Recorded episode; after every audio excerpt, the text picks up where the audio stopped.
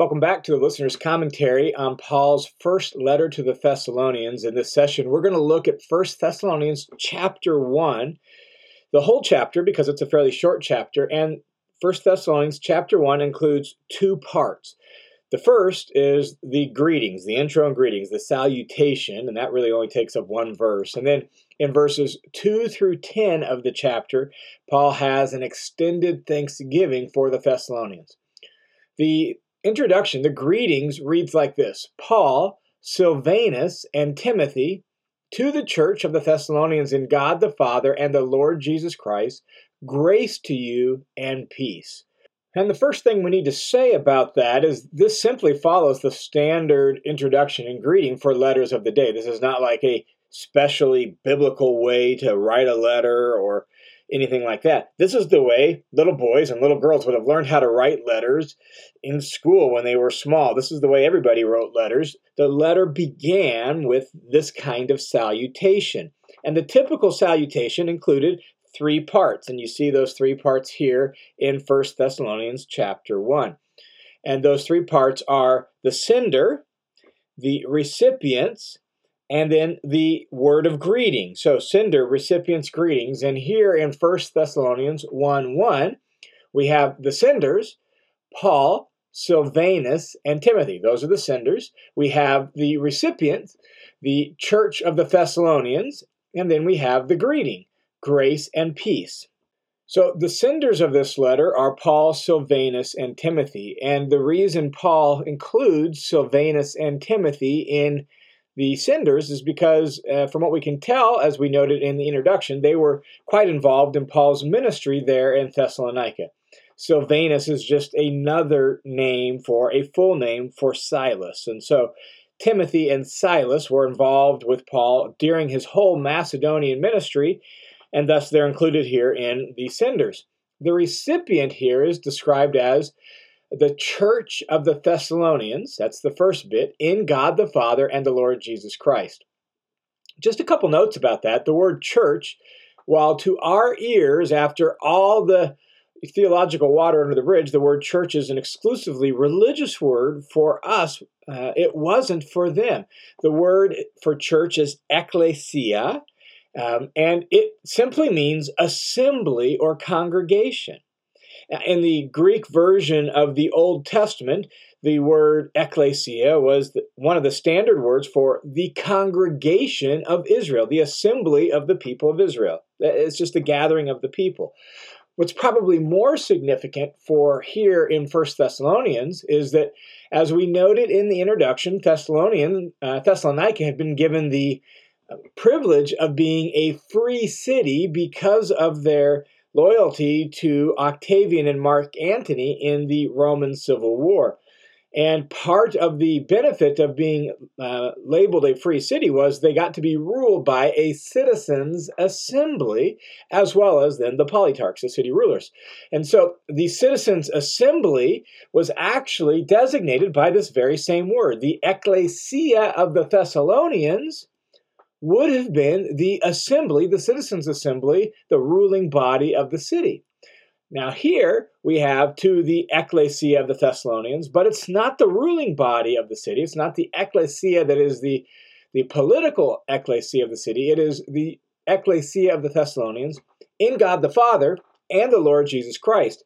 And those following phrases are added specifically to identify which ecclesia of the Thessalonians we're talking about. There would have been, obviously, the citizens' assembly that was the ruling body of the city. There were other little smaller gatherings, assemblies that would have been designated as ecclesias. We're talking about a very specific ecclesia of the Thessalonians, the one that is uh, in God the Father and in uh, the Lord Jesus Christ. Now, another thing that's really significant about that is when you say the Lord Jesus Christ, Christ means Messiah, means one anointed as king um, from the Hebrew, and Lord is a designation for the emperor. And so, in designating this particular ecclesia as in the Lord Jesus Christ, there is a little bit of political kind of subversion just embodied in the very description of the church of the Thessalonians here. So the senders, Paul, Silvanus, and Timothy. The recipients, a very specific ecclesia, a very specific gathering or assembly of people in the city, those that are in Christ and in God. And then the greetings here is grace to you and peace. And what Paul seems to be doing here is adopting and adapting the standard Greek greeting and the standard Jewish greeting. The standard Greek greeting at this point in the letter would have been chairein, greetings. Well, Paul uses the word charis, grace. Do you hear the similarity? Chairein, charis, they actually derive from the same root, or at least are part of the same word family. And so Paul adopts the standard Greek greeting, chairein, and replaces it with uh, charis, grace, grace to you. And the reason for that is because grace is really undergirding everything that the church is and the church has because of the goodness and the grace of God. So, grace to you. The standard Jewish greeting of the day, the way Jews on the street would greet each other, would be shalom, which is peace. And so, peace, grace to you, and peace from God our Father. And so, um, grace and peace to you. Now, the rest of chapter 1 is an extended thanksgiving for the Thessalonians as a way of, in a lot of ways, uh, reaffirming Paul's affection for them and reaffirming the Thessalonians in their conversion and their faith. And so we get this extended thanksgiving in verses 2 through 10. And typically, in most Greek letters or Greco Roman letters of Paul's day, typically at this point, there would be some sort of prayer wish for the recipient. May the gods grant you health and safety in all your endeavors, or something like that. Um, and Paul oftentimes has some sort of prayer there, make, makes mention of how he's praying for them, and, and kind of records how he's praying for them. And very often, that includes his thanksgiving, and that's certainly what we have here in the Thessalonian letter. And so Paul writes this eh, beginning in 1 Thessalonians chapter 1 verse 2. He says, "We always give thanks to God for all of you, making mention of you in our prayers." And so Paul affirms at this point how whenever he is praying, he makes mention of them and he does so to God with thanksgiving. This is not just an occasional thing, Paul lets them know this is a regular thing. We're always doing this. When we are before God in prayer, we are always making mention of you with thanksgiving. We are thanking God for you.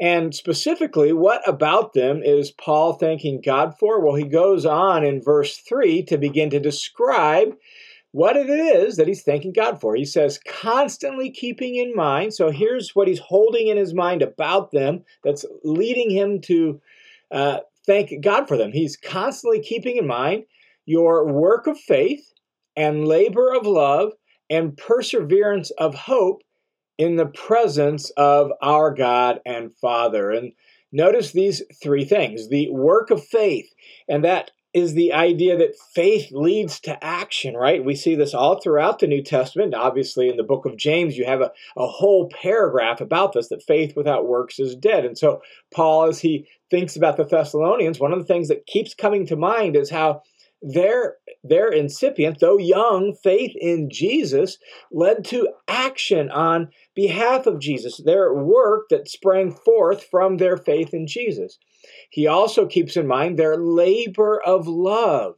Um, and that word labor actually is a word that speaks of toil like difficulty. Like man you're you're really pouring yourself out there and the thessalonians are doing this because of their love their love for god and their love for other people. And so they're laboring and toiling on behalf of others because of their love. They're really laying down their lives for the sake of other people because of their love for god and their love for jesus.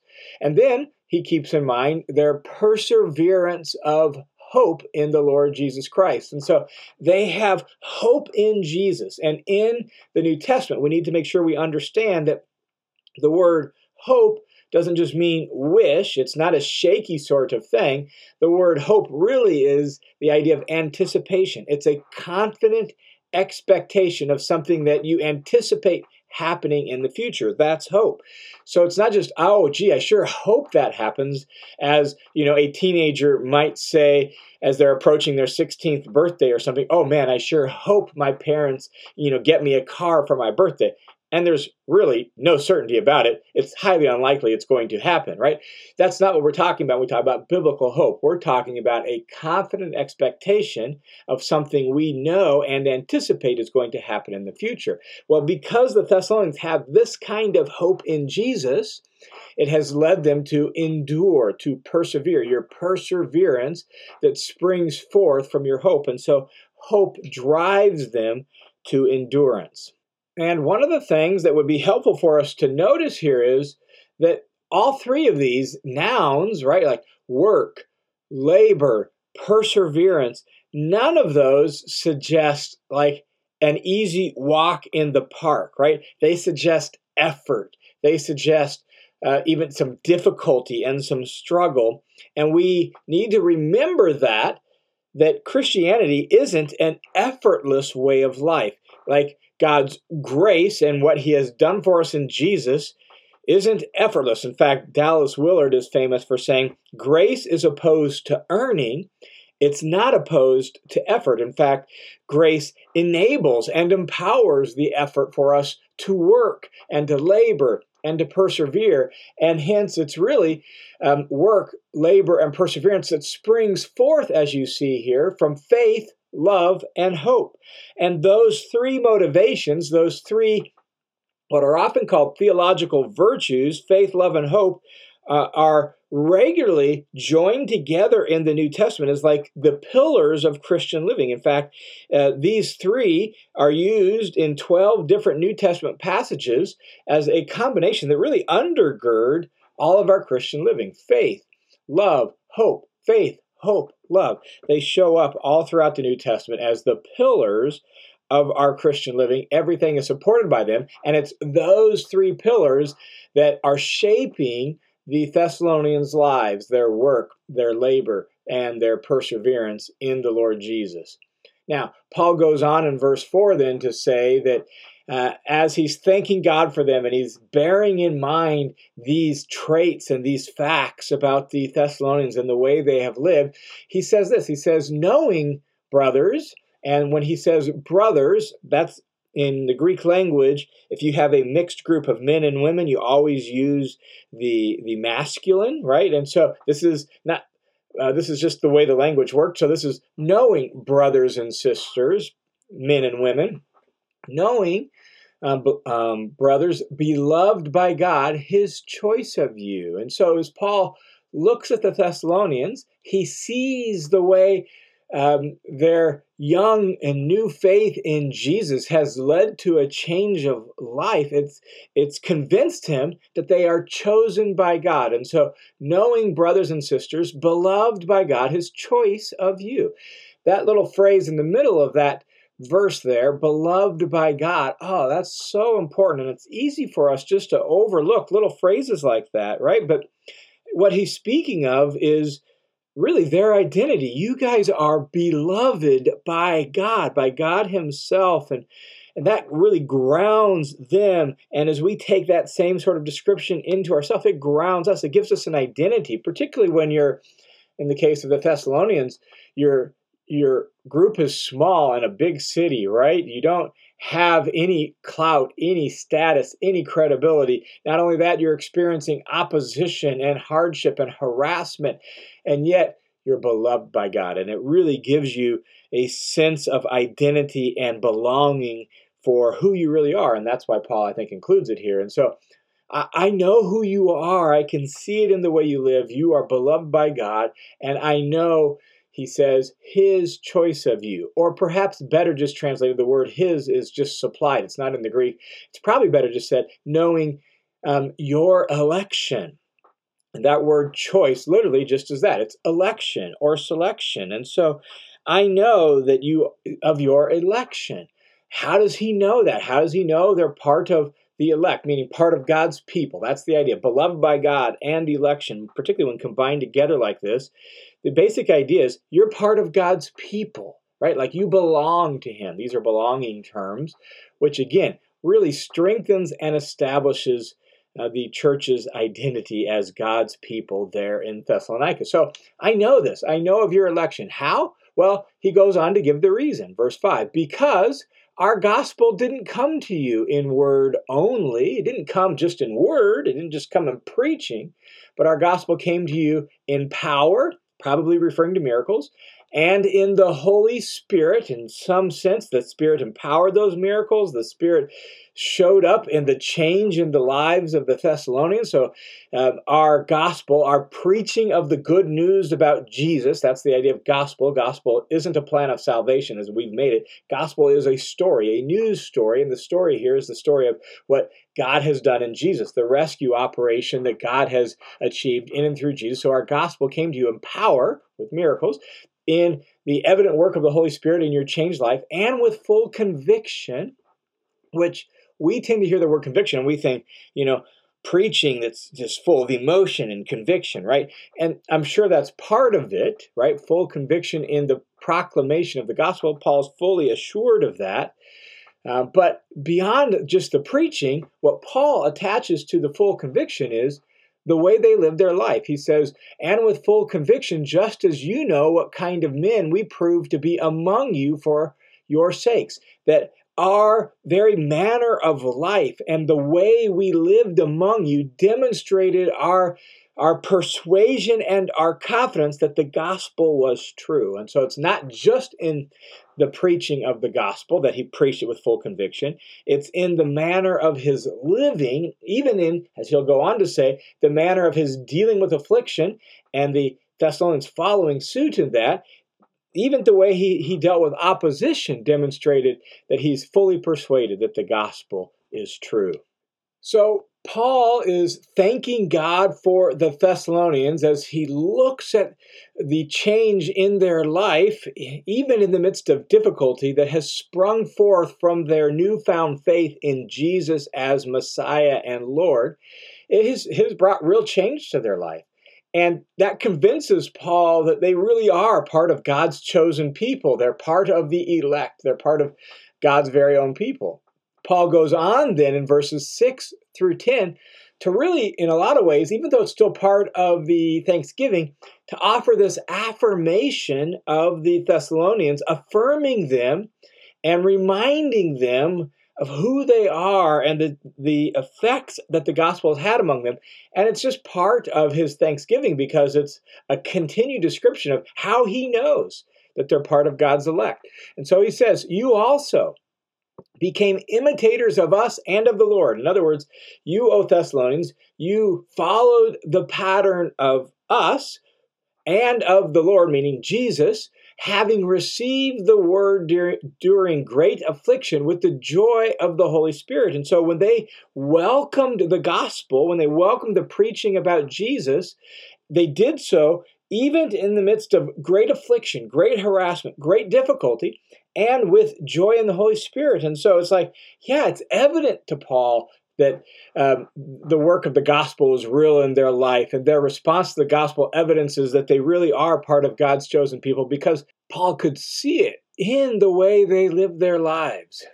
And specifically, here in verse 6, he's saying, You, you follow the pattern of Jesus, who endured great hostility with joy. You followed the pattern of Paul and his missionary team, who right there in Thessalonica experienced uh, great difficulty and still had joy. And you followed that same pattern. And this is evidence of the work of the gospel in your life. And in fact, he says this was so evident and so powerful, he says in verse 7, that you actually became an example to all the believers in Macedonia and Achaia. Macedonia is the political region in which Thessalonica is and is the capital, as we noted. Achaia is southern Greece. It's the part where Athens and Corinth is at, where Paul is writing from. Paul's in Achaia, in Corinth, writing from. And so Paul says, like, your you became imitators of us and then you became an example to all the other believers with the way you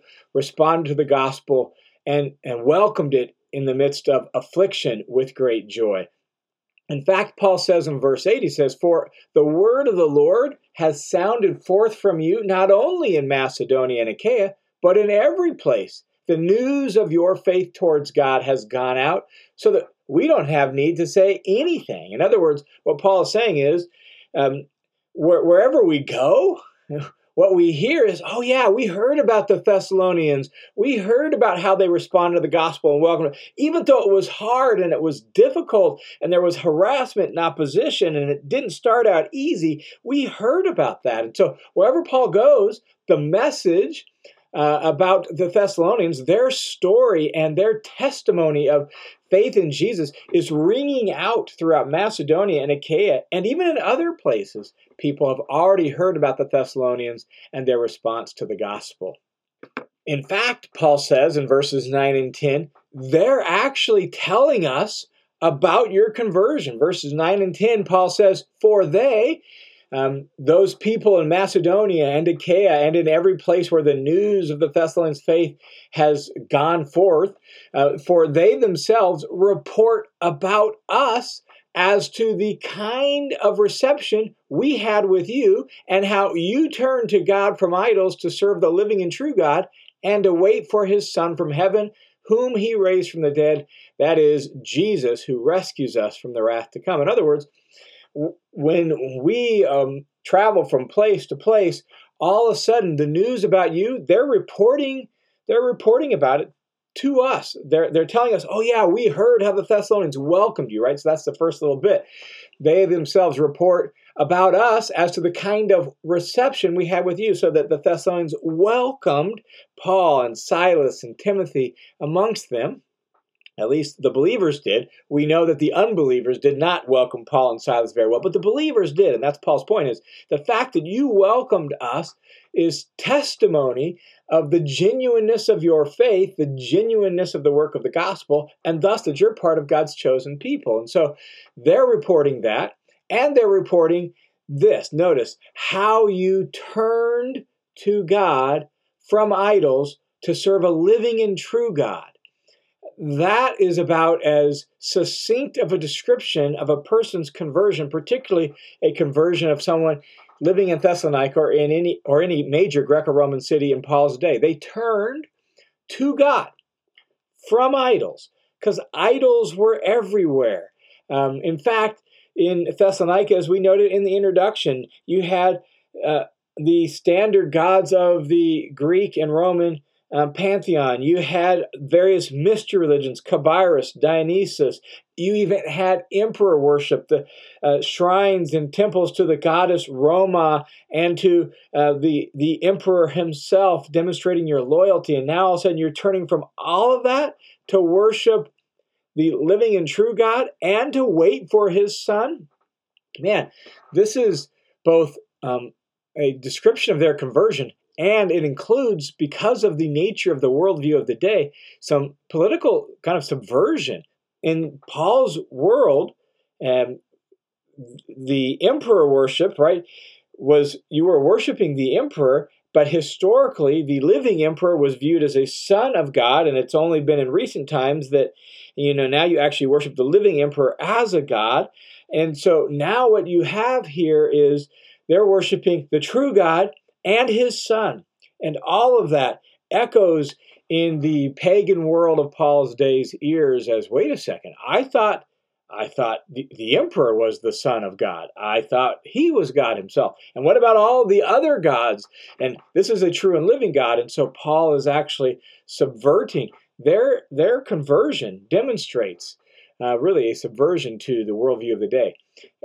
Idols were everywhere. Uh, if you wanted to make a business deal, you would go to the you know appropriate shrine and offer some incense or or sacrifice, right? Uh, if you're you were uh, arranging a marriage for your son or your daughter or whatever it was, there was a a a temple or a shrine for that, right? It was everywhere. I mean, so to turn from idols uh, I like the way N.T. Wright in his commentary on Thessalonians says it. To turn from idols is basically like asking a modern person to quit using a car, a computer, and a cell phone. It's just like those things are just so hardwired into our world, we can't even conceive of that. And that's what it was like for the Thessalonians to turn from idols to the to the living God. It, like idols were just part and part. It was like everything. It was like a car, a cell phone, and a computer. It's just part of your life. How do you operate without doing that going to that shrine and worshiping that? Right? And yet that's what they did. They turned from those idols to serve the living and true God and to wait for his son from heaven, to wait for the return of King Jesus from heaven, whom he raised from the dead. Notice that that the the foundation of our hope in Jesus and his return is not just some vague wish, it is the fact that Jesus rose from the dead. Our resurrection is certain because Jesus' resurrection has already happened. And thus, we are waiting for the return of Jesus and for our resurrection and our transformation that goes with that because of the resurrection of Jesus, um, who rescues us from the wrath to come. That uh, there, the, the, the great day of the return of Jesus is both a day of rescue and deliverance and blessing, and a day of wrath for those who are outside of him. And so uh, he delivers us, he rescues us from the day of wrath to come. All right, so to summarize, what Paul thanks God for when he thinks of the Thessalonians is he thanks God fundamentally for their genuine conversion evidenced in the way they welcomed Paul, the way they welcomed the gospel, that now shows up in their lifestyle and their enduring difficulty for the sake of Jesus. And so Paul is confident that they're part of God's chosen people because of the way they responded to the gospel when it was first preached to them and the way they continue to live out the gospel right now in Thessalonica. And so Paul is incredibly grateful that he can see God's work in and among them as he thinks about the Thessalonians. And as we wrap up this section of First Thessalonians, just a couple reflections, a couple thoughts by way of implication. The first is the way Paul describes conversion here. They turned. They turned away from idols to serve the one true God. They turned in spite of the hardship it brought ordinary people like you and like me living in a major metropolis, the city of Thessalonica, they were going about their ordinary daily lives.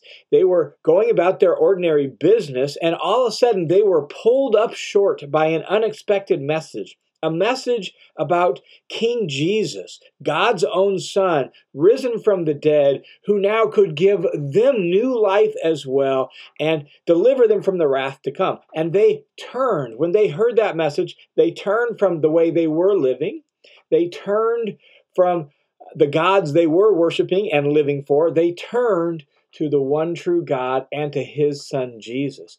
And that, in a nutshell, is what conversion is all about. It's a turning. It's a turning away from a certain manner of life and a, a, certain things that really are the foundation of our life, idols, whether they're physical idols in the case of the Thessalonians, or the things that modern society tends to glorify, depend on for safety, security, meaning, and value.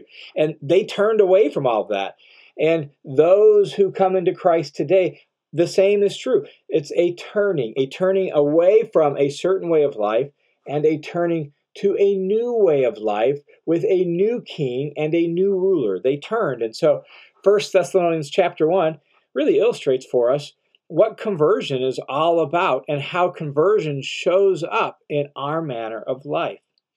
A second implication by way of reflection here on First Thessalonians chapter 1 is just the idea of thanksgiving and the kinds of things Paul is thankful for when he thinks about his ministry and when he thinks about people. He's thankful for their labor of love, their work of faith, their perseverance for the gospel, even amidst difficulty, right? He's thankful for the fact that it's evident because of the way they have responded to the gospel that they're part of God's chosen people. This is how Paul thinks, and this really helps us enter into the values of his spirituality. What really matters to somebody who deeply knows God and deeply knows Jesus, like the Apostle Paul? Well, what matters is seeing people uh, not only turn to God, but live faithful lives for God, even in the midst of difficulty. And that's instructive to us about our life. What do we thank God for? when we think about the people in our life? What do we want for our sons and our daughters, our extended family? Um, what do we thank God for about the people that we're involved in in life? These are the things that matter. These are the traits that really matter to Paul, and thus they should matter to us as well.